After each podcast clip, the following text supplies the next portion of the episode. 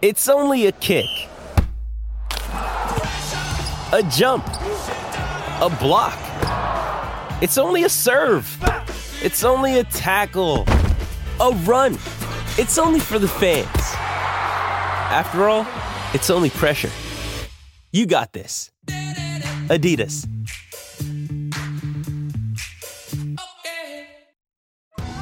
Survivor 46 is here, and so is On Fire, the only official Survivor podcast. And we have a twist this season.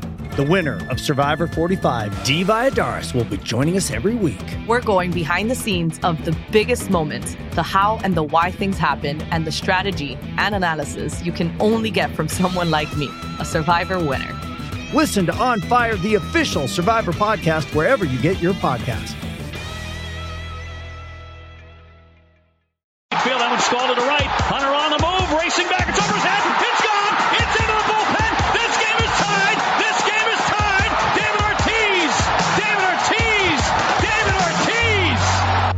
This is Red Sox Beat on CLNS Radio.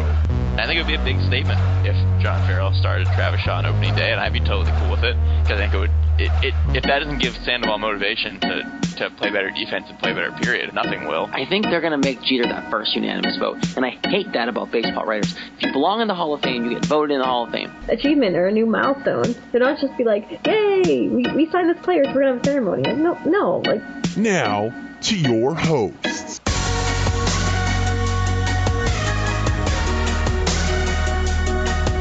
All right, Red Sox fans, welcome in. You know what it is. It's CLNS Radio's Red Sox Beat.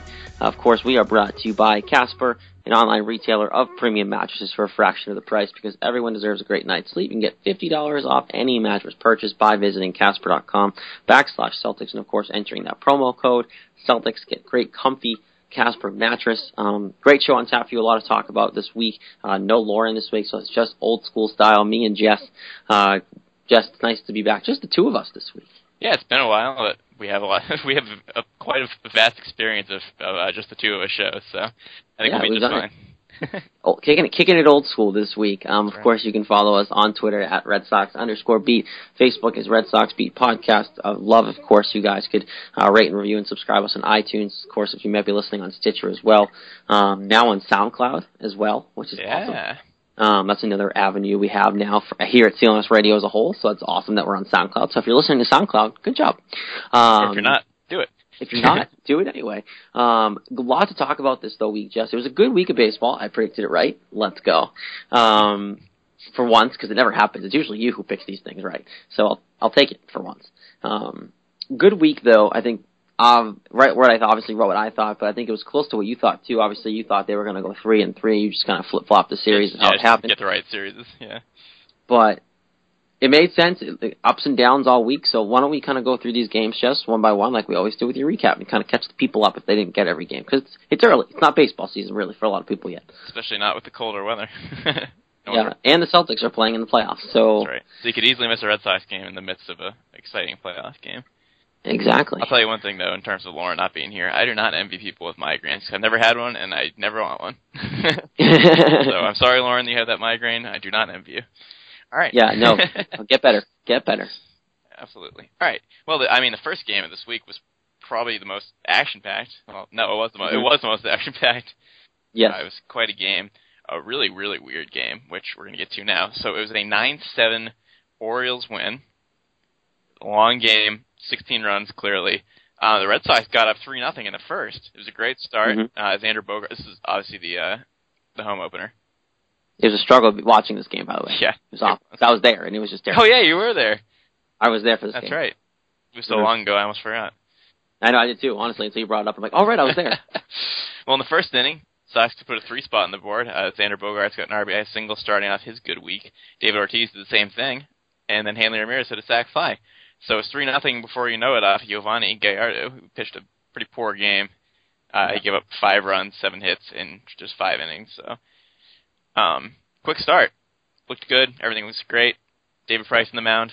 How, what could go wrong? Well, a lot happened apparently. the third inning could go wrong. Um, Price gave up a two-run single for Chris Davis, and then Mark Trumbo blasted a home run out to uh, right center field uh, into the bullpen next to the triangle. Um, and that made it five to three. All of a sudden, two and a half innings in, Price had given up five runs. I don't want to speak for you, Jared, but I I think the uh, I know everyone out watching at home, this certainly happened. It kind of just deflated you. You're like, whoa, David Price gave go five runs. The pace probably went silent. Yeah, it was crazy, and it was just a lot. I mean, I heard a little bit of booze. It wasn't crazy though, but you know what got me too was because in the first inning, his first batter he faced, he get, he gave up a bomb off the monster, and we're like, oh, great way to start the game. And then he settled down and was an ace and got out of that game, got out of that inning pretty much unscathed, except for that first batter he faced. And we're like, okay, Price is going to settle down. We're good.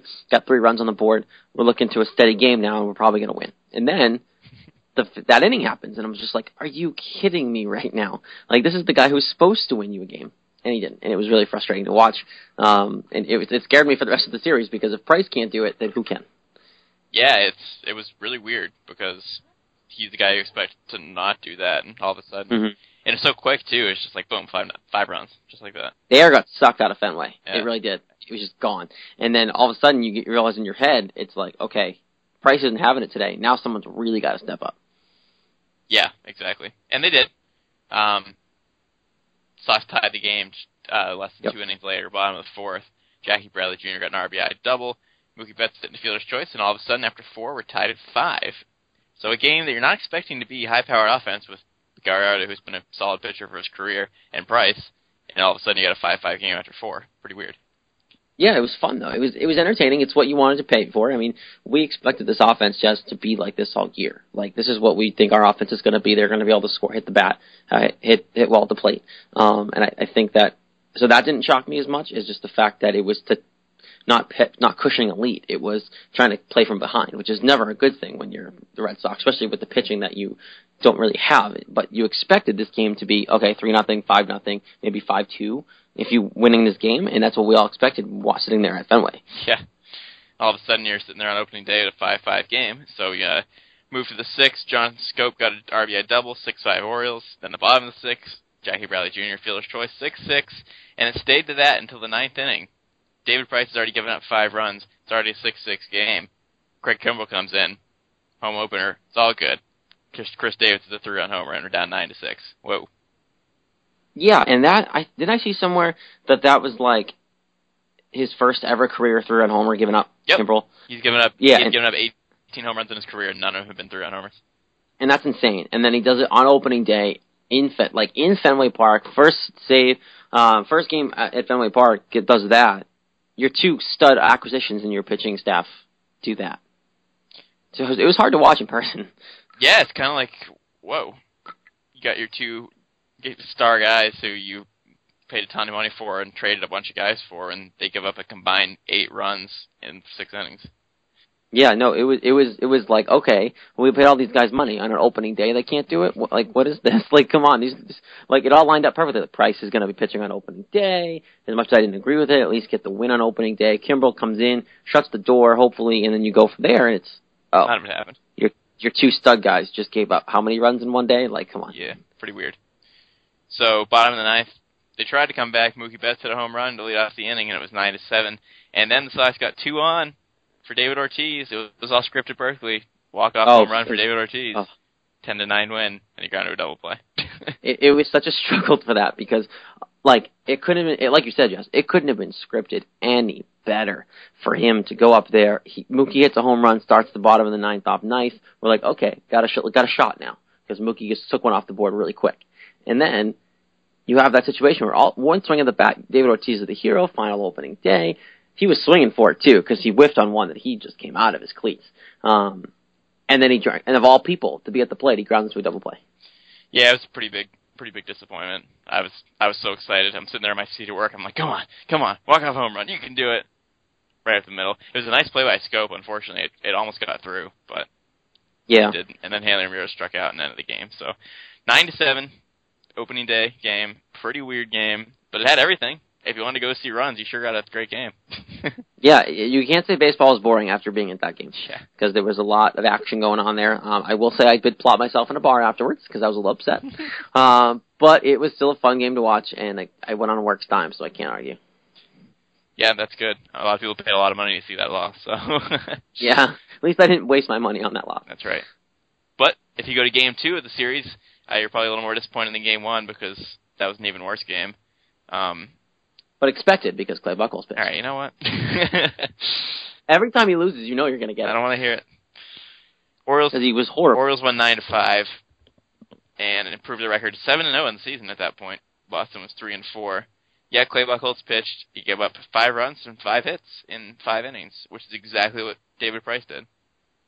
Did you realize that? Yeah. They both gave up the Yeah. exact same amount of everything.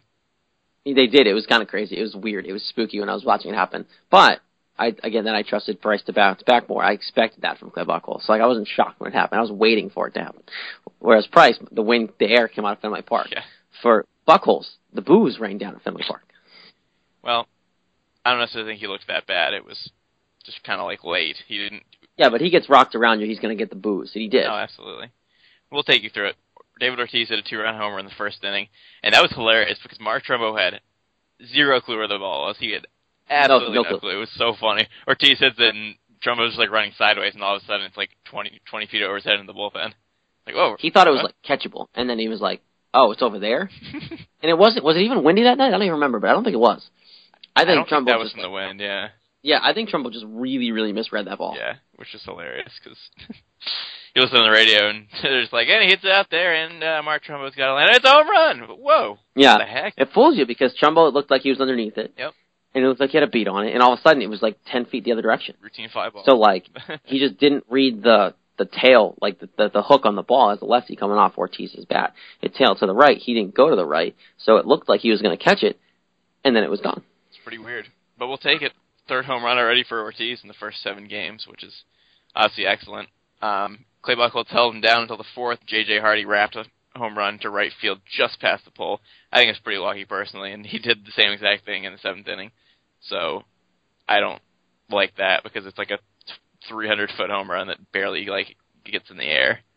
Okay, but we're not the only part that has that though. No, I like know. at Yankee Stadium. I know. It was just unfortunate It because it happened sucks. twice. I hate it, but like it happens, it counts. So Right. So he tied at two in the fourth. Sox took a 4-2 lead in the fifth on a, Met, a RBI double and scoring a wild pitch.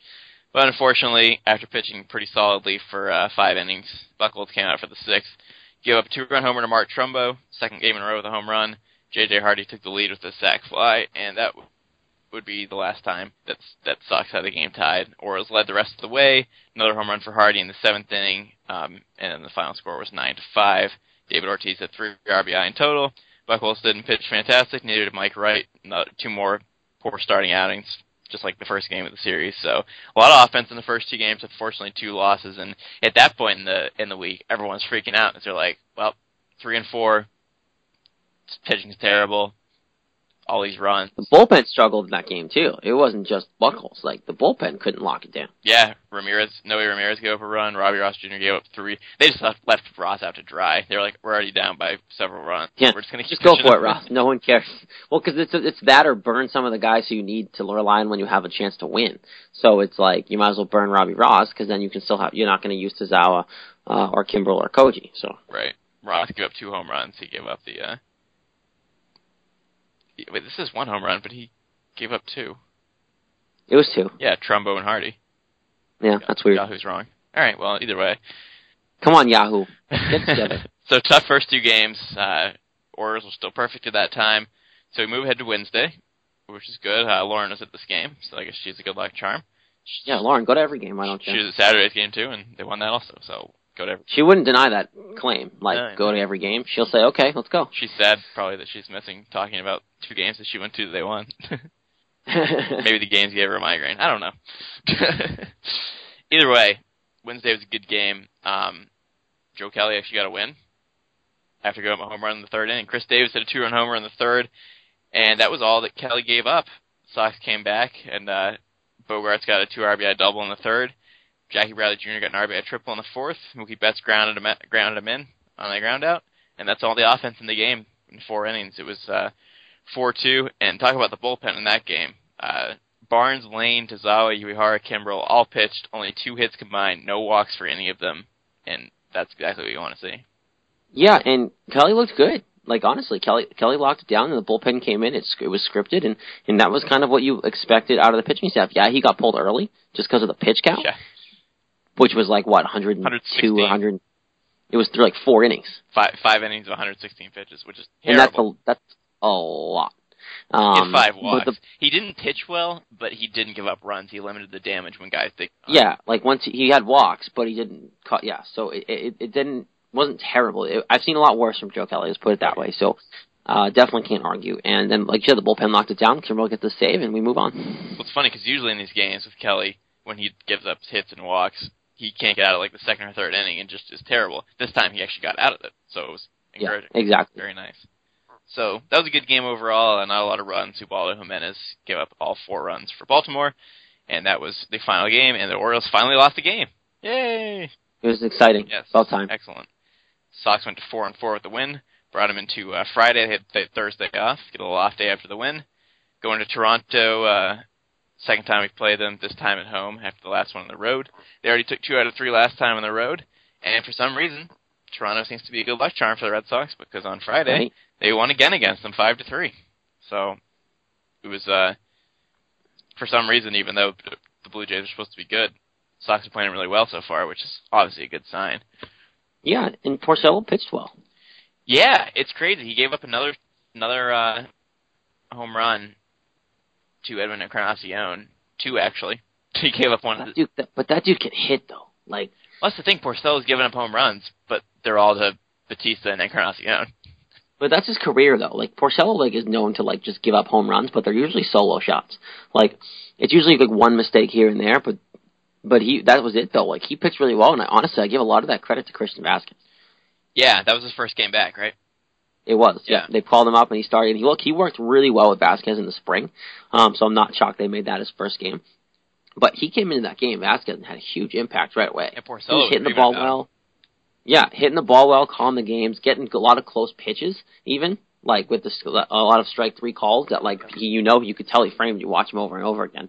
Um, that might have been a ball for a lot of other catchers. Plus the snap play down the first, like he Vazquez took over that game. Yep, he had two hits, almost had a home run. Porcello had eight strikeouts, and only gave up two hits. It was great. I would say the best part about that game for me for Vazquez was him throwing down to first. Yeah, he gunned it there and nailed him. Hanley was not ready for it. Still got him though. I like how he ran into the ra- the ump and then the ump ran around him and then called him out. It was great. It was awesome. But look, that's what honestly that's what Vazquez brings, and this is why I've been Team Vazquez for so long because he just has that awareness. And Porcello comes off the mound and raves about him, and it's like that's the stuff that you don't get with Blake Swihart. Look, I'm not saying Black Swi- Blake Swihart's a bust, but right now this Vazquez is what you need for the pitching staff you put together. yeah, he's obviously the better catcher, and it's, it's it's he showed everyone this week why, or even just the last couple of games why he's a really good player. And then the Mhm. offense too. You, you don't expect a lot of offense from him, but he looked really good at the plate as well. So He was cranking the ball. He bombs off the monster. Close. He came close to a homer. Like his first at bat, yeah. yeah, he was ripping it. Yep, two for four, two RBI. I mean, sorry, two for four for two runs for Vazquez. Like I said, only two hits given up against Porcello, and that's the most impressive thing about this game. You got Porcello for six and a third, two runs, uh, three runs, two hits, eight strikeouts. Tazawa came in for two thirds of an inning, no no hits. Koji came in for an inning, no hits. Kimbrel came in for an inning, one hit, got the save, and it's just again the pitching, the the bullpen being so good, and when you can get the starter on board, they hold a really good Toronto offense to three hits in the entire game. That's huge. Yeah, I, I think I think that whole game was huge when you can hold that team to three hits. I think Vazquez was a huge part of that. And back to Vazquez too, Jess. I think that his showing in that game proves to a lot of people his shoulder is 100%, if not really close to it. Yeah, that throw looked really, really good. He had no hesitation in whipping that ball down. Plus, it didn't affect his bat. Like he was hitting the ball with no hesitation. So uh, to me, he looks 100%. Yeah, he looks great. He looks fantastic. So I hope that's the case. Um, and yeah, in this game, Sox got enough offense to win. They got five runs. You know, they didn't need 10, 15 runs. they only needed Yeah, for one. they only needed a couple, and they got them. They got uh, three in the first, which was great, and that kind of carried them through the rest of the game. So that's yeah, no, that was that was nice. It doesn't happen often, so we'll take it when we can get it. yeah, two hits for Vazquez, two for Bradley, two RBI for Shaw, and uh, Bottom of the year coming up big that, that game for sure. Yeah, bottom of the order's been coming up, coming up big for a while, which is nice. So that was the first game of Toronto, two games in a row. One brings us into Saturday, another low-scoring game, which is interesting because most of them have been high-scoring. And this was David Price in the mound on Saturday, and uh, came back with uh, a nice seven inning effort. Once again, looked a little shaky. Gave up a run in the first inning, a couple deep fly balls for uh, Donaldson Bautista. Only gave up the one run. Xander Bogaerts had a big three-run homer in the third to make it three to one. Shaw got another run in the third right after that. Um, RBI single to make it four one. That's all the Sox would need on offense. And then finally, with that little uh, cushion, Price pitched well. Just gave up one more run in the in the fourth inning to Encarnacion. Ended up going seven innings, got nine strikeouts, six hits, two runs. Uh, the Sox hit Marco Estrada this time, unlike last uh, Sunday when they did not. They got 4 Mhm. runs and eight hits and six innings off of him, and another good win. Um, it's tough to tell with Price because he really hasn't pitched that well, but he's gotten a lot of strikeouts. It's it's hard to gauge so far. He's he doesn't look completely comfortable. His control's slightly off. He's been able to limit the damage most of the time, besides the five run inning that he had that one game. So I don't know. What what do you think he's done? How do you think he's done so far? I don't know, and I was just gonna bring that up too. Like he he can't seem to pitch well in the first inning. Like he always gets off to a shaky start, and then he and then he comes he comes back, gets uh, how many strikeouts did he have this game? Nine. He had nine strikeouts this game, and is the first pitcher to go seven innings for the Red Sox this season. Yeah, that's right. Um, of, of course, it was going to be him. No shocker there. But um, I'd be surprised if anyone else does it within the next two weeks. but he, the, I, one, shocking that it took this long for him to do that. But like the fact that he still has nine strikeouts and looks out of control still to me, just for him. Obviously, a lot of people would take the way he's pitching, but for him, and I I don't even want to say what you're paying him because the money's stupid. But like, what you're paying him, he looked out of control. So I'm I'm obviously intrigued to see how he gets better um, because he can get better. You can see it, like you said, Jess. You're noticing it just by watching the game alone. So and we're not and we're not even nitpicking. I think you're noticing him being a little out of control. He looks uncomfortable. Um, I think he's going to get better as the weather stays warmer. Um, and we get we kind of progress out of April into May and later into the season. Um, but right now he looks like in between. He looks in between regular season David Price and playoff David Price. He's kind of in the middle ground right now, and we need to get him up to David Price levels of what he can in the regular season. I think the weather will help him. I do. I, obviously, we know pitching in the cold is tough. In his Um, first two starts, it was really cold. Exactly. So it hasn't helped him. Um, but he's gotten out of the jams at least. That's that's what Nace does even during struggles. He keeps you in the game. Um, he's two and zero, and he gives and he has Kimbrel having four saves now. So I- think for even though it's not great for him, he's done what he had to do to win the games, and that's what we asked for an ace pitcher to do. Even on the bad nights, we still ask him to win a game, and he did. Yeah, it's. I think yeah, you definitely nailed it overall. It's in it, with the control thing. It's not even necessarily walks. I mean, he's had four walks in three games. He didn't have any in his last game. That's not bad, but it's just like the way, the pitches he's thrown. He's thrown a lot of pitches. He's thrown a lot of balls. Even if he hasn't walked, he's still throwing a lot of balls, and he just doesn't seem completely sharp. He doesn't seem like he's like hitting where he wants to hit. Yeah, he's using a lot of his pitches. Um, he's using a lot of pitches to get guys out. Um, obviously, his strikeout totals are not up, which means you're throwing a lot of pitches anyway, but throw a lot of balls on top of that. Like he's getting deep into counts a lot. Yeah. Um, and that's where the pitch count's coming into play, and that's why he doesn't look comfortable because yeah, he's getting nine strikeouts, but he's he's also probably throwing a lot of three two two two counts, and that's a problem. Yeah, he's averaging nine strikeouts. He's got 10, 8, and 9. But when you're going between five and seven innings, you know, you want him How to go. pitches he's throwing? yeah, you want him to go seven or eight most of the time because he's the one you're expecting the bullpen not to pitch for, and they've had to pitch several Exactly. innings with him on the mound. and in this game it did happen. He went seven innings, um, and they took care of the last two. Yeah, so, that worked out. But still, he threw 107 pitches. You know, you want him to Yeah. go maybe four or five more outs with 107 pitches. exactly. So I'm not complaining. He's two and zero. That's No. fine. It's just 2 and 0, I'll give him time. Comfortable. And I, I will put. I'm not going to obviously put all, all on it, but like you said, Jess, both of his starts, it's not been warm out. So like, Right. as a pitcher, you know it's harder to throw in the cold. It is. Oh yeah. Um, obviously, it's hard to hit in the cold too, and that might be some reason why people are missing. And like, so it's kind of balancing itself out. But that's why he's missing the strike zone because I just I think it's a huge part of it. Yeah. Yeah, I'm definitely interested to see how he continues to pitch. This doesn't surprise me. I, I mean, I even like I've kind of said before it started, like I wouldn't be surprised if he didn't start off the season fantastic. It's a new place. Everyone's putting a lot of pressure on him. I, you know, I've crazy or not, I know in my in my uh, season predictions, I picked him to get 15 wins. You know, most people are picking him to get you know like 18 plus. So the 15 wins suggests maybe not quite as many at the beginning because he's not like completely comfortable here. So it doesn't surprise me at all. He's got two though. Yeah, he does. So we'll see what happens. I'm not surprised, but I obviously want to see him get better because I want. To, Oh, of course. I want to see Ace Price, and I want to keep the bullpen fresh. So, so be it. He's two and zero, 450 ERA. See how he does next time. Which brings us into Sunday, riding a three-game winning streak, and unfortunately, just like last Sunday, another tough game uh, for the team on Sunday behind Steven Wright. The guy's pitching great. He can't get any run support. No, he's going to turn to this year's John Lackey. I know. God, that year was terrible when Lackey couldn't get any run support. Yeah. Oh yeah, totally. He had like, thir- like 12 wins, and his ERA was like low threes. Yeah, he was great that he year. have like he should have like 20 wins right now. yeah, Steven Wright is 0 2 with a 2.13 ERA. That's that's ridiculous. Mm-hmm. oh, it was stupid. Joe Joe And- Kelly's 1 0 with a 10.13 ERA. What the heck? Gotta love it.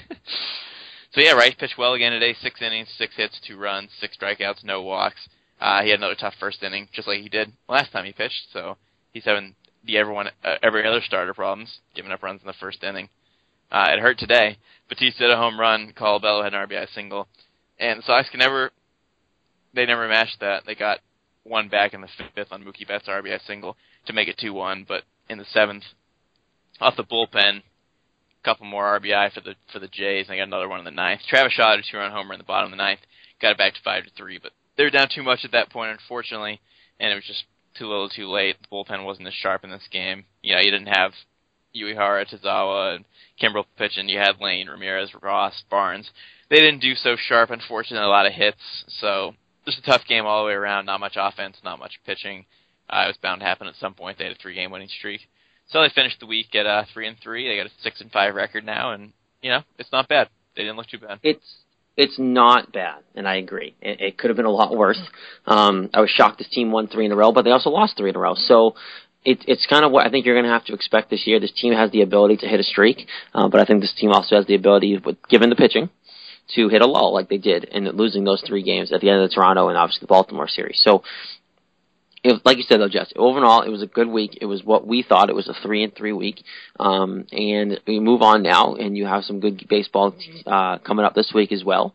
So see where they go from here. You uh, obviously Clay Buchholz is going to get the uh, start on um, Marathon Monday, and we'll see how it goes after that. But this past week just wasn't terrible. Obviously, um, some good hitting, some good uh, pitching on some days. It was just kind of a mix of everything. We got a little bit of everything this week, really. Yeah, which I'm happy about. I'm glad it's not another week of like great offense, terrible pitching. Like the pitching was pretty good. We had a four-two win, a five-three win, a four-two win. That's good. Yeah, and we were able to set up the bullpen. That's huge. We gave the bullpen a chance to win games, and they did. And that's what they're getting paid to do, and that's what they brought us here. That's what they brought Kimberlin to do. And obviously Carson Smith when he does come back to share that bullpen. And obviously it's just going to help when Carson Smith comes back. But right now it's looking good. Kimbrel's got what four saves, right? Yeah, he pitched Like- horribly on opening day. Everyone freaked out, and now he's done great since. So and it's and the energy he get he he has a buzz around him, and that's we haven't had that in a closer.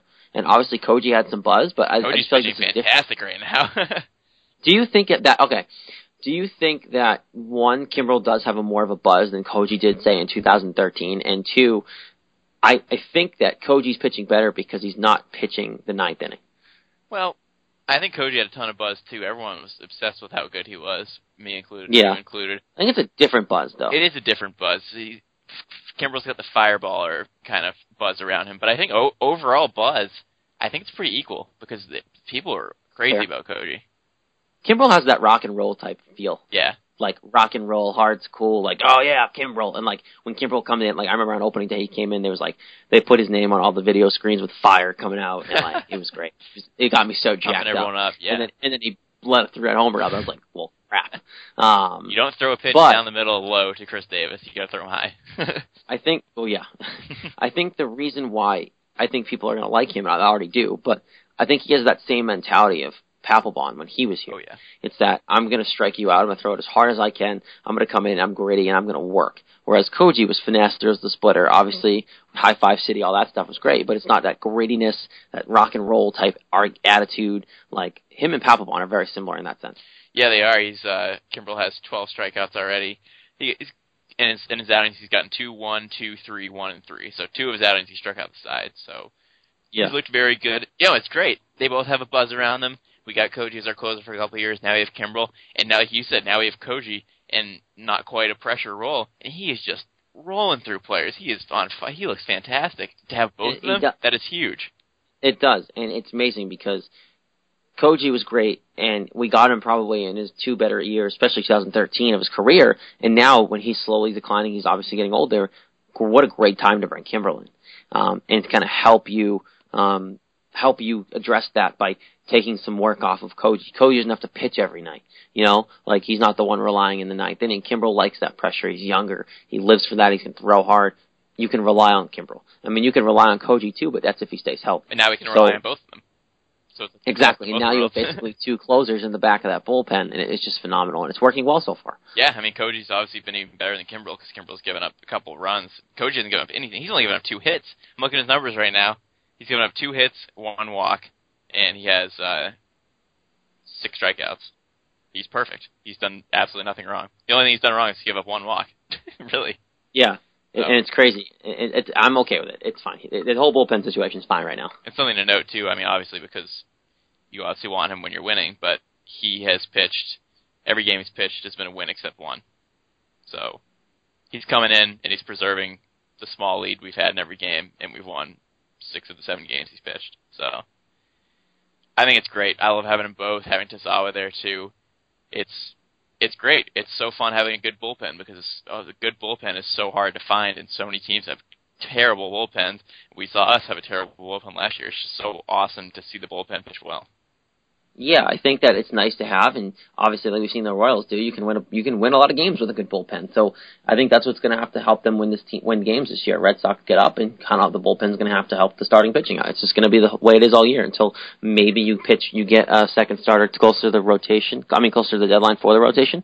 Um, I wouldn't hate Sonny Gray, and his name popped up again the other day. So we'll see where that comes comes in down the line. Yeah, definitely get another starter would help bolster it. I like how it is now. I mean, the starters pitched better this week than they did last week. The bullpen was still good. Offense wasn't quite as good, but they were good enough. So I think everything's kind of mixing together better now because you don't, you know, you don't want that. You don't want oh, fantastic offense, terrible pitching. You want them both to be solid, and I think that Oh, I agree. that worked out better. So if they can keep that up, um, I think I think they could be. But I think if and if they stay steady like they did, steady enough to keep winning kind of game, they're going to be around enough to, for the, for Dombrowski to be able to make a move to maybe bolster the rotation and maybe try to call Oakland and get a Sonny Gray or, or Chicago for a Chris Sale or something like that. Because I, a lot of things I've read about Sonny Gray, it's it's not going to take any older prospects that are playing now to get him. It would take some younger prospects, and in that case, I say do it in a heartbeat because Sonny Gray's not old, so he could be here for a while. Yeah, that could definitely be a huge move. And you're exactly right with the uh like team hanging around, so you actually want to be buyers at the trade deadline. Because if we're playing like we're playing now, we're not going to be 15 games under 500. No, you're going to be in it enough. You're going to be in it enough to be buyers, and that's never happened. That hasn't happened in few years, and that'd be fun to watch. Exactly. So if we can just keep the steady, I don't, I don't need the offense to be the best in the league. I don't need the pitching to be best in the league. If they're both just solid, like they kind of were this week, you obviously take out the nine runs in the first two games each, but past that, just be solid like that. I think, I think that's what you're looking for, really. I think, uh, yeah, and if they stay solid, this team can has the ability to have magic come postseason if they get there. Yep. I think, and if obviously if you add another pitcher, that would obviously help, no question asked. But Yeah. um, if they if you do that, this team has the ability to have some magic, and I, I don't want to say recreate their 2013, but have a different kind of style and swagger like they did to maybe come out of nowhere and win and get close to a World Series. Yeah, the potential is definitely there. I'm definitely interested to see what happens. Uh, before we move to some Red Sox um, news this week, um, I, I don't know if you agree, but I'm giving the MVP of the week to Xander Bogaerts this week. Um, Mhm. I actually, obviously, didn't. I did my my uh, my prep work earlier, but through three at bats on Sunday today, he was six for 23 this week with four runs, two home runs, five RBI, two stolen bases. He did a little bit of everything. Yeah, I, I think obviously it's hard for me to not say Xander because I love him and he, he made it up, but I don't think I agree with you on this one. Um, I have to give it to Kimbrel. He Okay. locked it down this week and he has four saves. Obviously Monday wasn't great, but the reason why I give it to him is because after Monday he showed why he should be here and he came back from that. He didn't let that hit him and he came out and had, now has four saves and I think this week was his coming out party to Red Sox fans. Just get used to this guys. If we're winning, he's gonna come in and throw guys throw guys out. Yeah, that's fair. No, he's definitely big. It's great to have him back there. Um, but between blowing Monday's game and having a couple of walks, I think Xander, you know, he won a, he basically won the game yesterday with a three-run homer because Mhm. that was the only runs that we needed, and just he got a hit in uh, in every game throughout the week. Um, he he went over today finally, but every other game of the week he had a hit. He had a uh, actually Yep. he had a one, two, three, four, five, six, seven, eight game hitting streak just before it snapped today. So just consistent from him, getting a couple runs, home run, couple RBI. I think he was he was a solid presence, which was nice.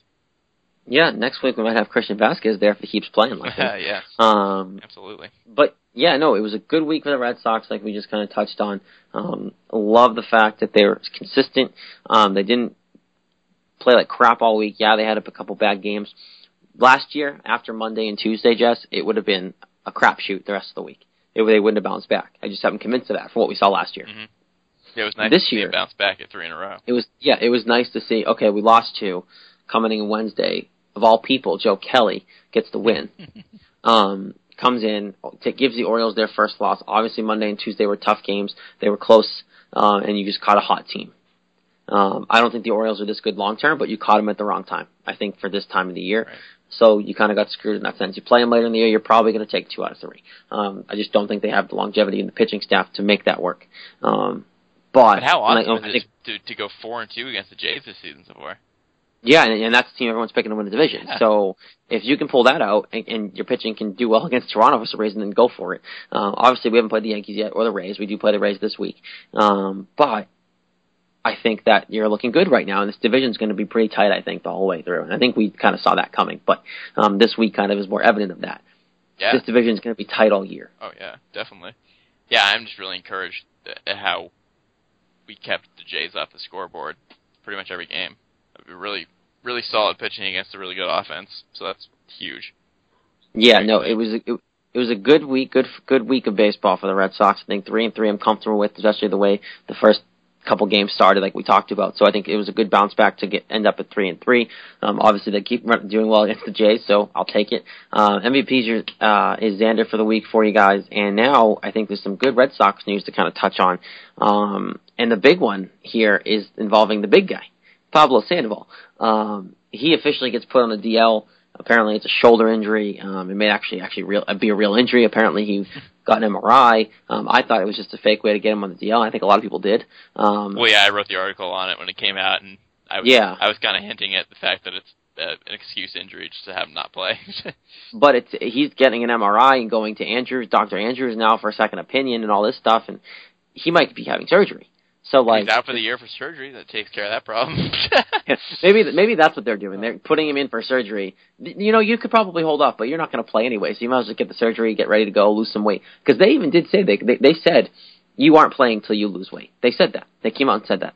So what a disaster. at this point, there he's not going to lose weight anytime soon. So you might as well have him surgery. Um, he said he doesn't want to be here unless he's going to be the everyday third baseman. Just lose weight, dude. The job's yours if you didn't come in fat. Like the only reason why Travis Shaw got it was because you came in and you didn't care. I don't think he's I don't think he's capable of losing weight. It's hard for some people to do, and he just doesn't seem capable. No, and I agree. And look, I'm not completely like I, I can sit here and I'm actually I might defend him a little bit because look, I look at Pablo Sandoval and go, yeah, you might yell at me for defending him, but it's an addiction. It really is. Absolutely. And I I did talk with a coworker this week um, about this, and it, it's hard. It, if you think about it, it's think about being an alcoholic. If you're an alcoholic and you can't stop, you can't get your hands off booze, and you and you're constantly relapsing, we're all we feel bad for you. We want you, we want you to get help. It's the same thing with food. It's the same exact thing with food. He goes home. He's from Venezuela. They their culture is food. He go home. He blows up like a balloon. Yeah. And the stories of when he was with the Giants, they had to ban him from getting food, room service. That was they, they ridiculous. they told the room service not to get let him get anything, even if he asked. Like he cannot have it. That's crazy. That's bad, but that's yeah. helping him with an addiction. That's an addiction. If you have to ban someone from room service, you know there's a problem. More than just someone likes to eat. It's it's an addiction. Um, so no wonder he's having trouble losing weight. yeah, like we make fun of him for his belt popping off and him coming in like a blob, but when we find out all this, um, one thing it kills me that they, the Red Sox didn't know this, or they did, and if they did know it when they signed him, they still signed him to this contract. Um, this just makes me even more agree with my original thoughts when they signed him that half of this was to market him as the panda and get some extra cash off of him. Um, but they didn't know how to handle him after the fact, and they they figured, oh well, the Giants, he played well for the Giants, so whatever. They didn't realize that coming back from Venezuela when he did with his family, he was grossly overweight, and his trainer and some coaches hid him from the organization for three weeks by driving him to the ballpark in San Francisco, snuck him into the gym, and worked him out for seven days straight, like three times a day, before they let him back at work. And they told him he had the flu, so they wouldn't they wouldn't wonder why he wasn't there, quote unquote. Isn't that ridiculous? You, and you saw that, I'm sure you did, Jess. Like the fact that they went and picked him up, so his car wouldn't be there, so that the people would wouldn't think he was there, so they could sneak him into three days, basically, for seven days straight. Yeah, this this whole situation has just gotten really weird. It's I don't know, I feel bad for him obviously because so much scrutiny here and you you can't do anything in Boston without getting criticized obviously. And it's boy, it, the just looks worse and worse every day. And not even because he hasn't played well and now obviously he isn't playing at all. It's just like thinking about who he is and what he does and you know the fact that he has this food addiction and this problem and that he's always been overweight. What a terrible person to put in Boston. What an awful idea. Yeah, that's what I'm saying. Like, so they stupid. knew all yeah, that was a really dumb signing. Like, there's no way they didn't know this. Like, this is a lot of stuff coming out now. Yeah. Like, there's no way they didn't dig into this and went and found this. They didn't. There's no. They Just had the to. fact that he's overweight is enough. It's like with this, the pressure of Boston. Like you got, you basically have to be perfect while you're playing here because everyone's so harsh and everyone's so quick to to judge. Yeah. And it's just the the way that people are here. It's just that's that's food addiction, everything aside. Just the fact he's overweight, that's already a problem. And like, I get on the surface the signing because on the surface he played well in San Francisco, right? third baseman. hu- yeah. he needed a third baseman, hero in the postseason. Look, I bought into it. I liked the guy in Me San too. I thought he was gonna be great. I, I So I, and it was him or Chase Headley. So of course I was going to pick him. Yeah. Like I was all for it. I know you were too. Yeah. And now it's the well on the surface it looked good, but then if he's fat, wh- why aren't you questioning why he wouldn't lose the weight? Like why aren't you at least looking into it? Right. Like why Just has he never lost weight in his entire career? Why has he never lost weight? Like he's a big guy, and it seems like he got bigger as the years went on, and he did. So, but everyone was blind to that because I know the Red Sox saw money signs when it came to the Panda and marketing, and obviously now we learned that he wasn't great for the Giants locker room, and he did, no one liked him, or it was got really hard to get along with, especially with Hunter Pence. um, and then this whole stuff comes out now, and it's like it seems like the Red Sox have his back, like his teammates, but like. Is he, are we are we are we even going to see him in a Red Sox uniform again? I wouldn't be surprised if we didn't. Like Take, I, I see it. it's taken such a dramatic turn for the worst for him. like if he's hurt if he's hurt like legitimately like if this is a serious thing which i think it might be i think he actually might have some soreness. The way they're playing it up it's believable. But if he is hurt what why are we giving it we're not going to rush him back. Travis shaw's playing well. Um you have a nice ro- and you have a nice rotation where brock holt can slide in and play third every once in a while to give shaw a day off um it's it's working so what is there's no place for it Yeah, it's it's a terrible situation for him. It's- I wouldn't be surprised if he didn't play. I wouldn't be surprised if he's out for the year. I don't know what they're going to do with him, but it's just I don't know. It's it's sad. I'm sad about it because like so far all my criticism, like I'm not going to make some fun of someone for their weight, which a lot of people did. I, especially with the eating disorder Right. My critici- my criticism for him this entire time has been that he hasn't played well. I'm talking strictly baseball. He did not play last year. He looked terrible. He just was not into the game. He looked like he was having fun on the team. The team was terrible. Nothing was good about it. Now at this point, now we're not even talking about his his talent anymore on the field. No one even cares about that anymore. Now it's now it's all this stuff. So now at this point, I just feel bad for the guy. I'm like, Jesus, you blew all this money on him, this big signing, can't even get on the roster. Now he just all of a sudden has a shoulder injury that came out of nowhere that no one knows how it happened. And now just continuing this weight stuff, now all this food addiction, all this stuff about San Francisco. God, it's just taken a horrible turn, and it's just I feel bad for him. I feel bad that we signed him in the first place because, as we can see now, this should have been predictable all the way in Boston because Boston just isn't for some people. It just seems so dumb now. Yeah, it's it's ridiculous. And now, obviously, knowing all this, it's a it's a bad sign. And I'm still pulling for the guy, obviously. Like, I, I mean, if it falls, I would love to see him get better, get healthy from this injury, maybe shed a few pounds at least, and come back and be able to play. But I, I just don't see it happening. Yeah, I'm pulling for him too because, you know, I was down, down on him because of how he played, but now that all this has happened, it's like, well, I'm not going to wish this on anybody. Like on your well-being and your self-esteem, anything like that. It's just a 28-year-old, 20, 28, 29-year-old dude. And like, jeez. Now, so yeah, now for his sake and just his life, I would love for him to turn it around and you know be able to play whether it's here or somewhere else. Just turn his Yeah. turn his career around, play a couple more good years, and you know go out on a good note or something. I don't know. I mean, obviously, on as a person, you wish for the best for him. Obviously, it's addiction. We we we both said it's an addiction, we agree. It's that it, you need help. It's not it's not a thing that we make lightly of. It's like being an alcoholic. You have an addiction to food. That's what he has, and he, obviously we want him to get better as a person. Um, as a player, I'd like to see him play more. Uh, I don't want this to be the way he goes out because I I will tell you he's had a good career. He's been an all star. Um, he's won three World Series. Like he has had a, a great career and this can't be the way he goes out. I can't imagine he wants to go out this way. So um, I think that he'll come back. I just don't think it's going to be with the Red Sox. I think this might be it. I, I, I don't know who's going to take him. I don't know where who would be the unloader of to take him. Um, but I, I don't. I just don't see it happening here. If it does, I would love it. But I just, I just at this point, the way we criticize people in, the, in in sports around here and the way he's handled it, I just can't see him flourishing here anymore. No, definitely not. No, I, I wouldn't even be surprised if he didn't play anywhere. He's already won three World Series. He's had a good career. He might just say, "Screw all this baseball stuff. I'm just going to go do what I want to do, be on my own, and not be in the spotlight anymore." I wouldn't be surprised at all. I wouldn't be surprised by that. He, he, maybe he stops playing to, if he actually wants to get help. Yeah. Um, and then gets help, and then says, you know what, the road might have been what's killed me. I might have been out the road too much. That's what's killing me to eat. I need to be in a controlled system, and, and being on the road to play baseball is tough to do that. So I'm going to help my life, and I've had a good career, like you said, and maybe that, that might, maybe that might be the end of it. Um, I hope not, Yeah. but it might be that. It might be that way too. And obviously, we obviously wish the best for whatever works for him in that situation. But still, um, What a fall from grace, boy!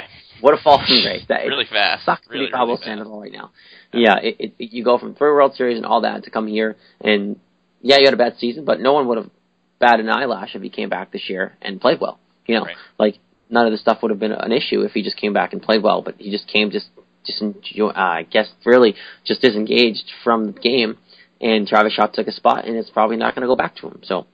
Um, but one th- one person who did benefit from this is Christian Vazquez, um, because Pablo Sandoval going to the DL um, obviously kind of opened up some questions for what the roster needed. Uh, that wasn't the move because who came up for Pablo? That was Rutledge, Rutledge, right? Yeah.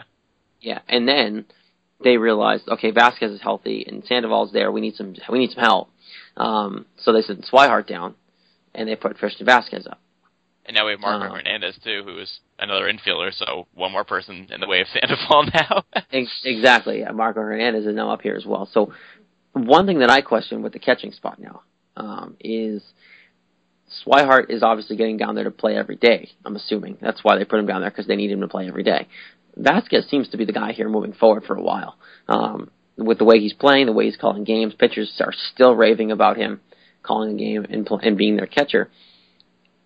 Is Swihart shut out here? Like, is this it? Like, this could be the end of Swihart catching in, Red, in, a, in a Red Sox uniform. Well, that's the tough thing. Dombrowski said when they dropped him down, he's going to continue to play some at catcher, and then they're also going to work him out in left field, which was probably the most interesting thing I saw all week, because you know catching and left field are not really similar positions, but Swihart is is fast. He's athletic. It makes sense to me. I could definitely see him playing left field, but even if he does play left field, he's not going to be playing consistently because we have numerous outfielders who can play.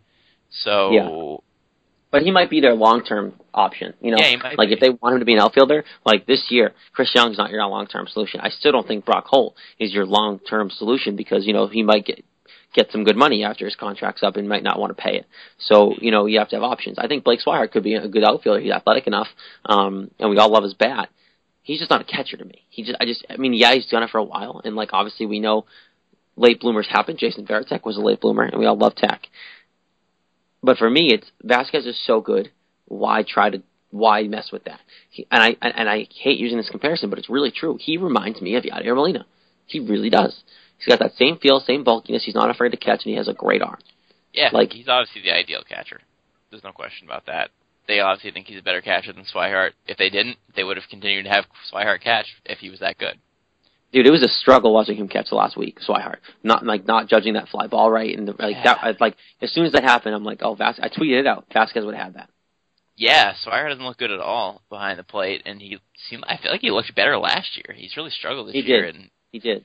not even just like with Steven Wright and dropping his balls, which is obviously obviously happens because he's a knuckleballer, but with other guys too. Swihart's had trouble. He's looked like kind of like hesitant sometimes when they throw it to him, not really sure which pitch they're throwing. He just didn't look comfortable back there, kind of with anybody, and that obviously just opened the door right up. Oh, Vazquez is healthy now, great. So Swihart's going down. So yeah, I don't think, I don't necessarily think we'll see Swihart again catching.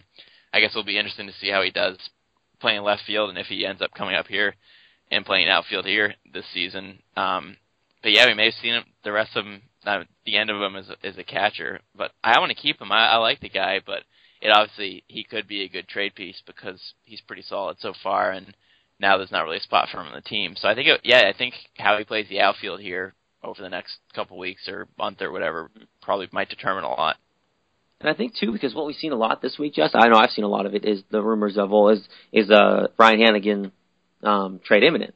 I don't think so, because Hanigan's a great backup catcher. You know what he's, you're going to get from him when he plays, and he's. I think he's really good for the clubhouse. I love having Hanigan. I yeah, really I wouldn't. I wouldn't let him go because as a backup catcher, you don't want a backup catcher who's practically a starting catcher because that's a waste of talent. Yeah. Um, and obviously, you'd like that, but you know that player's not going to be happy with that.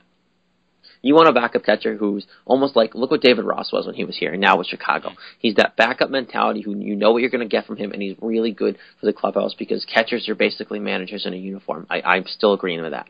They basically are. So for me, it, I look at that and go, okay, Hanigan's a perfect backup catcher in this league, and maybe a starting catcher for a really really bad team. Sorry, Hanigan. Um, but I, I think that he's an ideal backup catcher and is someone who I could even see being a, a, a pitching coach or even a manager long term, just because he knows how to call it. I think he can call a pretty good game too when he's in there.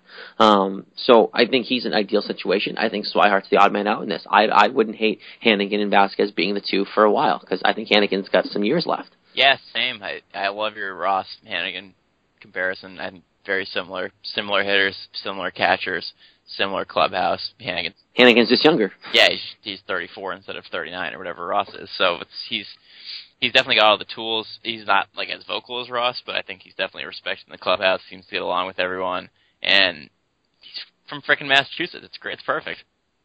Yeah, it really is perfect. He's the hometown he's hero. here. He's gritty. He wants to win. And honestly, they were smart when they traded Will Middlebrooks. I think they knew what they were getting. That was a great. Um, yeah, they obviously Will Middlebrooks sucked here. He didn't pan out. He didn't pan out in San Diego either. But probably never pan out anywhere. yeah, he's probably done. But besides that point, I could bash Will Middlebrooks forever. But um, the fact that like they knew, they clearly did their research on Ryan Hanigan. They knew what they were getting. Um, they probably had some local coaches here to talk to. Obviously, it's a far away, far off, but that's still accurate, I'm sure. Um, and they knew they what they had in, in Ross when he was catching here. Um, and now they basically replaced Ross, same role, just younger. So now they have that same role in their clubhouse, just longer term. Yeah, it's perfect, and I'm totally with you. I think, I think Swihart's the, the the odd man out for catchers, so I'm definitely interested to see how he does in the outfield. It's amazing how fast people have turned on this. Like everyone I talked to always was, no, I'm Team Swihart. Swihart's better, long term Swihart. I'm like, guys, it's Vazquez, like hundred percent of the way. Like I haven't, I haven't wavered off this in a like ever. Like I've always, and you know this, I've always been a Vazquez guy. Oh yeah, So I'm so happy I was right because I never am. Um, and it was great, and I'm I- I'm I'm very happy he's succeeding, and I love watching him catch. It's an art form watching him catch. It really is. I believe that. yeah. I Um, was on the Swihart bandwagon too, and I wanted Vazquez. You weren't the only one. A lot of people were. Yeah, I wanted Vazquez to wait till he was healthy to come back, but he obviously But he did though. He did. Yeah, though. he did. You know, he didn't come. He didn't start right away. and he looks good now. And Swihart didn't look as good, so I'm told you know you go with the guy who's hot, you go with the guy who's playing well. So whether Swihart will be good in the future, not sure about that yet. He very well, well very well may be, but right now Vazquez is a better option. Yeah, and, and look, uh, the Red Sox are doing well. Vazquez is going to be making the- his pitching staff better. You watch Jess, and I hate to say it because I hate the pitching staff, but the Vazquez is just going to naturally improve this pitching staff. They're going to pitch better because you're going to have someone who's willing to call a game. Well, it's perfect Um, for you because it gives you an excuse to say that the pitching's still not as good, and it's Vazquez. It's perfect. I can just blame Vazquez for everything. All Yep. success. If Buckles throws a good game, oh, it was Vazquez. It wasn't Buckles. you got to build an excuse the whole rest of the season. I really do. It's fantastic. Uh, I don't have to blame. I don't have to give Buckles any credit this entire season because if he pitches well, it's on Vazquez. Um, thank you for giving me that outlet. That was fantastic. Um, True. So It is very true. It is very true. Um, the Red Sox had a lot going on. There's a lot. Before we give our predictions for the week and get out of here, there is some MLB stuff we want to get to real quick too, just um, around the league. First, Jacob deGrom uh, is away from the Mets um, for an emergency with his newborn son. I didn't hear about this, Jess. What um, do we know? What the emergency is? Did they disclose that? Um, no, I'm not entirely sure actually. Uh, but I'm reading now is a, an updated article on this story, and his son may leave the hospital uh, tomorrow. So Oh, all good. So hopefully it's good. He missed this. He missed one one uh, turn in the rotation, so he was obviously just hanging out with his baby. I'm not sure if they ever even. I'm not sure if they actually even said what the problem was. Uh, the kid was just born six days ago, so obviously it was just like a newborn problem. Yeah. So hopefully it's nothing. Should be released. Obviously, you hate when that kind of stuff happens. So hopefully. Yeah, all good. exactly. But Yeah, no, I, I think that that definitely is um, something to look at, keep an eye on. But I also think that it's definitely good that obviously the son's coming home, and obviously deGrom could care less for missing a start yeah, when because there's this kid involved. Um, on a lighter note, non-child related, um, Adrian Beltre got a new year contract, uh, new two-year deal. Um, he just keeps hitting. He just keeps getting better. Yeah, he's 37 years old and he's still he's still doing well. He said he wants to retire with the Rangers. He's been there since 2011, since he played with Boston in in 2010, and you know he's still he's not as good as he used to be. He's not getting you know 25, 30 home runs, but still Mhm. you know the last two years, 19 home runs, 18 home runs, 77 RBI, 83 RBI. He's a solid hitter, hitting around 300. So he's obviously still good, and he's not slowing down that much, not dramatically. So Doesn't that look worse and worse year and year, but for the Red Sox? he was so good. I mean, he played great He for us good. too. He did. He was the same exact numbers for the most part. He killed it here. Yeah, actually, like, eh, I'm looking at him here. leave. 321, 28 homers, 102 RBI, 49 doubles. He was fantastic. He was great, and that was another position that they could have locked down. He, he you know, he liked it here. Um, he did really well here. He used that wall great in left field, and now he he would have stayed here. I think long term if we if we paid him. Yeah, and we haven't we've struggled a little bit at third base and So Wait, that was because that was Will Middlebrooks who took his job, right? They let they let him go so Will Middlebrooks could play. yeah, I believe it was. That's oh god, makes it even worse. Oh man, good old Will Middlebrooks. Um, other note, um, something that I'm shocked by. Um, the Nationals are nine and one. Yeah, we weren't in their bandwagon. We were on the Mets, and they've played a lot better than the Mets so far.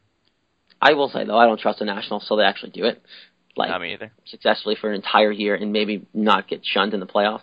Um, until then, today. They're nine and two now. But oh, they're nine and two now. Okay, nine and two, but still good though, and better than I thought they were going to be.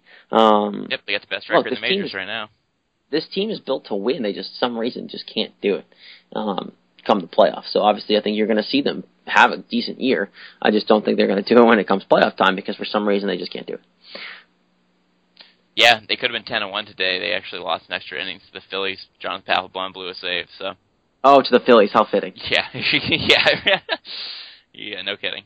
So Uh, how the Phillies? How are the Phillies doing? They're probably terrible, right? I haven't looked. um, they're not as bad as the Braves, but they're uh, they're actually Probably what their third win. six and seven. They're sick. Wow, They're actually second in the division. Wow. that's wow. Okay, Phillies are six and seven. Mets are five and six. Marlins are three and seven, and Atlanta's three and nine. I'm shocked by that. Yeah, they're actually playing well, which is really Hey. weird. Well, you know what? It happens. Um, and one other thing before we get to our predictions for the week, um, Tanaka and Iwakuma pitched against each other, and that's the first time. I didn't know this. Yeah, you put this in show prep. Uh, the first time that former Japanese teammates pitched against each other. That's kind of cool. Yeah, the first time I saw it, I was like, I thought it said first time that Japanese pitchers period pitching against each other. I was like, that's not possible. And then I realized, That's not right. Yeah, there's no way that's then I realized it said former Japanese teammates in Japan pitching against each other. Yeah, and I was like, that's, that's pretty cool. cool.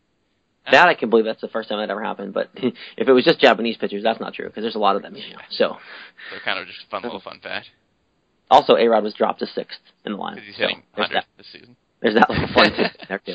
Oh, that man. Last year we should have been his swan song. Last year he played pretty well. Yeah, you so. hit over 30 home runs. Like retire while you're ahead, dude. Yeah, my mouth just quit then. I don't know why he did, but um, anyway, before we get out of here, we do want to do our predictions for the week. Obviously, last week uh, I was right completely. I got the right record at least. You did get the right record. Lauren was very optimistic and did not succeed with that optimism, um, but she only missed by a game. So uh, that being said, let's get to this week. Uh, we did miss the game against the Jays this week. Technically, it's this week, so we can actually. I guess it's on this week. Yeah, it didn't, Um, it didn't happen yet, so we just missed it because we were doing through Sunday, but it's really a four game Yeah. series. So It's a four game series. So we're going to pick the one versus the Jays as well as the three at home against Tampa Bay and the three on the road in Houston as well. Um, Jess and I, I'm going to skip to the point here on this one. Jess, we both have them beat, winning on Marathon Monday. Um, Clay Buckle, I know it's Clay Buchholz, but I think that Marathon Monday is obviously a lot emo- more emotional around here lately just because of everything that happened three years ago. Um, I think that uh, in baseball, just aside, baseball related, I think they've been playing well against Toronto. Um, and I, I give more faith to Buchholz pitching well because Vazquez is going to be behind the plate most likely. So, um, I, I and I expect the the Red Sox players and bats will be out tomorrow to kind of get tomorrow kicked off right before a marathon kicks in as well. So, um, I think that they're going to win that game. I'm assuming, Jess, that's your reasoning too. Yeah, I think after you know winning the first two games, then a little lull today with a loss, and they'll come out angry tomorrow. Try to try to win the series three out of four, which is awesome. Win on Marathon Monday. I think they'll be motivated. Kimbrel gets his fifth save tomorrow. That's my prediction. It's gonna be a tight one, I think. All but right. I think Kimbrel gets his fifth save on Marathon Monday. Get the rock, get the uh, get the crowd going and the rock rock and roll going at Fenway on Marathon Monday. Um, I have to work though, which is unfortunate. But anyway, uh, moving on. The Rays. They have three at home against the Rays. Uh, Jess, what do you got in this one? Yeah, I think we're going to sweep the Rays. They're not they're not playing well. They actually uh, did beat Chicago White Sox, who were eight and two before the series. Um, they beat them the last two games. Tampa Bay's five and seven right now. Um, I, you know, I'm not sold on them yet. They're kind of an average team. The, their only supposedly good pitcher, Chris Archer, is zero and three. So, I think that we'll play well against them. Still home. We're we got ten straight at home, so still still a home series. I want to get a little that more of that home cooking going, so I'm, I'm feeling the sweep. Uh, yeah, no, definitely still home cooking. Um, I, I love this. I'm with you on this one. I like the sweep a lot, and I hate to say the sweep Red Sox are going to sweep anybody, um, because when was the last time they did that? But uh, um, looking, just looking, I looked honestly. I looked at this one for the pitching matchups, and that's kind of what turned me was Joe Kelly's going against Smyly, who's 0 2, and then you have, and obviously Kelly's kind of the 1 0 record is iffy just because of that ERA, but I think Tampa Bay's bad enough that he'll look de- he'll look better than he probably is. Um, and then Porcello and Price are the last two games. So as much as I say I'm trusting Porcello, I'm trusting Porcello. Uh, you um, again your because opinion on him suddenly? yeah, because Vazquez is his catcher now. Um, look, I think he looked good the other day. He did. It wasn't great, but he looked good enough, and I think this Rays team is bad enough that these are the type of teams that Porcello kind of does well against. Um, and uh, like you said, Chris Archer's pitched like crap lately, so I think the Red Sox bats are going to feast on that. Um, so I, I don't think it's even going to be a close game. I really don't. Um, I think that game's going to be kind of a blowout, and then David Price pitches, so they're going to win. So that's what that's the hope. I just assume they're going to win the David Price games, and if they lose, then I'm shocked. So yeah, so I, I think that's kind of where the sweep's coming from for me. Well, I hope that we win on uh, Wednesday because I'm probably going to that game. So, Rick Porcello, Chris Archer, that should be a good game. Should be a decent game. Looking forward to it. Um, moving on after that, so we both have them sweeping Tampa. Uh, so looking good for the Red Sox 4-0. according to us. So four zero coming into that Houston series in Houston. Houston's a good club. We know that. Um, three on the Not yet. Just not yet, but we know they have the talent though, so we know anytime it could be good. They're on ESPN uh, Sunday Night Baseball next weekend, which is awesome. Love it. Um, David, uh, I always do this. Uh, Steven Wright, Clay Buchholz, and Joe Kelly are your starters. I just naturally say David Wright. Um, I got, I have um, Houston coming in, and I think the Red Sox are going to lose two out of three. Houston. That's what I wrote down, right? Yep. Yeah, losing two out of three from the Astros. Still a five and two week if that happens, though, which I think is a great week and overall anyway, obviously. Um, but I think they're going to run into a snide with Houston. Um, and, and I think that at this game, I think you're going to win the game on Sunday Night Baseball. I think you're going to lose the first two, and Joe Kelly is going to be your savior. wow. Really coming around on Porcello and Kelly here. I okay. I've always been a fan of Joe Kelly's stuff. He's Oh, never yeah. put it to, together. We all knew Joe Kelly had good stuff, but I think with a, the right game manager behind the plate, wink, wink, I love you, Christian Vazquez, and the fact that he's settled down a little bit and, he, and is on a swing, and Houston's not playing well. Um, obviously, this could go into complete 180, and Kelly could be terrible on national TV. But um, I, I think that's going to be the game you win. Is Sunday Night Baseball. All right. Baseball. Well, I got us winning two out of three because I. Well, first of all, the Astros are five and eight so far. They've given up 64 runs, which is They have. a. You're right. It's a lot. That's you know bottom five of the league. So I they're not playing well so far, even though everyone expected them to. Maybe they'll turn it around, but I think after a good start to the week, you head on the road. You know, you've been at home for a while, so you're feeling good about yourself. They're playing poorly, so I think two out of three is, is reasonable. Six in one week, which would be awesome. For six and Yeah, one this I- week, then we'll be sitting pretty at uh twelve and six. Oh, that'd be great. Yeah, honestly, even honestly, like, either if either one of us are right, I'd be happy. Like, because honestly, if they go in there four zero, you're not going to get swept by Houston. So like, if you can get the first four this this week, um, which I could see them doing, um, if you caught it right, Jess, you could even go seven and zero. I'm not going to sit here and say that, but like, this could be a really good week to kind of boost the Red Sox record early here in April, um, to kind of keep you up afloat above 500, which would be huge. So this could be a big week considering you're not playing. You got three games against the Rays and against the struggling Houston Astros. So Oh yeah, it's, we could. it's well yeah, it's huge because because if you're if you're twelve and six or you know eleven and seven, then you know but everyone starts looking at towards the end of April, beginning of May, looking at the record. Your record's something Yeah. like that, then Farrell's probably gonna be safe. Exactly. And for me, these these are the weeks that playoff teams take control of. Um, I know it's April, but you have a team against Tampa, three against Tampa Bay, like we talked about, who are a joke, and then three against the Houston team, who has the talent, but they're struggling right now. This is a week that playoff teams take advantage of, and they win games. They might not win all of them, but this is a week that five and two or six and one should happen if you're a play, if you're really considered a playoff team. Yeah, no, definitely. It's you don't want to just throw away these early games, and if we can if we can put up a solid even four and three, just over five hundred, possibly a lot over five hundred, that would all be good. I actually think I'd be disappointed with five and three, four and three, to be completely honest. Wow. just because of who you're playing. You know, Yeah. like who you're playing. Um, obviously, it could be four and three if you lose to Toronto on Marathon Monday, but um, that's kind of the wild card game in this week for us. But I, I think that five and two is kind of I think where I want them to be. Um, obviously, I know it's because I predicted that, but I think five and two with the, these opponents makes the most sense. But um, a lot of good baseball coming up this week. Obviously, enjoy Marathon Monday and the buzz around the city.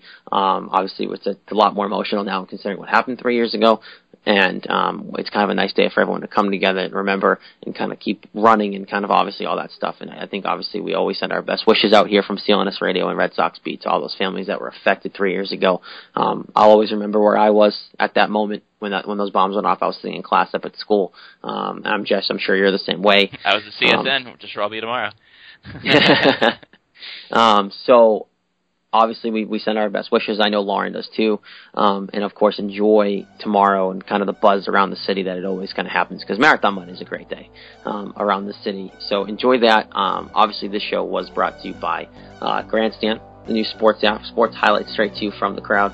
Share your own sports highlights and watch videos straight from the crowd, all from the fans' perspective. Download Grandstand on the App Store or at grandstand.me.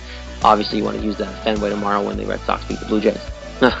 um, and get that first win of the week for them after, and to go take three out of four from the Blue Jays. That'd be a nice way to start the week off here at Red Sox Nation. But until next week, obviously for Lauren not being here, uh, Jess Thomas and myself, um, I will, we will bid you a fair adieu. And just remember, you are listening to Red Sox Beat here on CLNS Radio.